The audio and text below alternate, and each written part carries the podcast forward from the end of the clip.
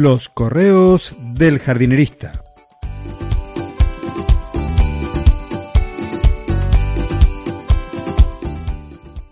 En el episodio de hoy, otra vez la burra al trigo.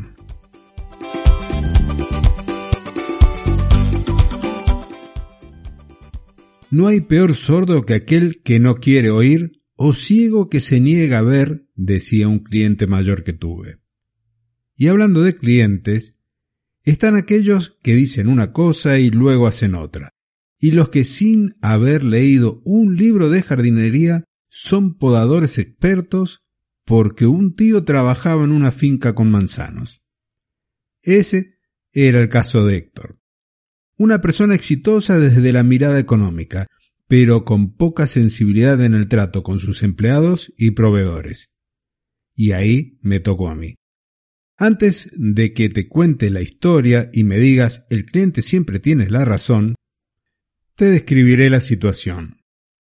Durante los últimos cuatro de los once años que fue cliente, se le había puesto en su cabeza que debía mutilar los árboles de la empresa, porque así lo hacía su tío, el que trabajaba en la finca. Cada año insistía con lo mismo y de una u otra manera lo convencía de que no era lo mejor para las plantas. Además, siempre se le ocurría que lo hiciera casi en la primavera, que era el momento en que se acordaba. Cuando me llamaba, a los gritos y por la ventana de su oficina, yo pensaba, otra vez la burra al trigo, porque sabía por dónde venía la cosa. Cabe mencionar en mi relación profesional, y que se las dejo claro a mis clientes en cada nuevo servicio. Primero, la prioridad la tienen las plantas. Segundo, los deseos de los clientes. Y no es soberbia. Los años de formación y experiencia me dan la autoridad para saber qué esperar con las prácticas de jardinería. Entonces, si hay que hacer podas, trasplantes o prácticas de ese estilo, me parece que el idóneo es el profesional que lleva el mantenimiento. ¿Vos qué opinás?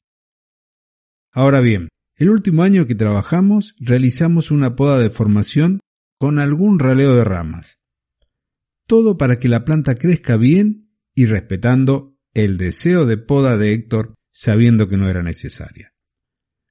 Como no los mutilamos dejando solos muñones, el servicio se acabó.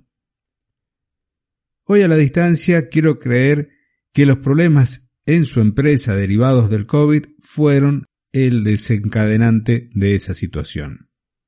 Y aquí, en esta historia que tiene que ver con el trabajo profesional, te cuento que el trato con los clientes es un punto fundamental.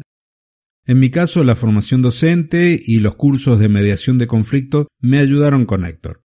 Antes de que mi empresa se hiciera cargo de ese servicio, durante tres años habían pasado cuatro jardineros. Y luego de que lo dejáramos, en año y medio han pasado tres jardineros nuevos. El cliente no es fácil, pero en ti está formarte, capacitarte para poder avanzar y resolver cada uno de los problemas en tu mundo profesional. Y hasta aquí el correo del jardinerista de hoy.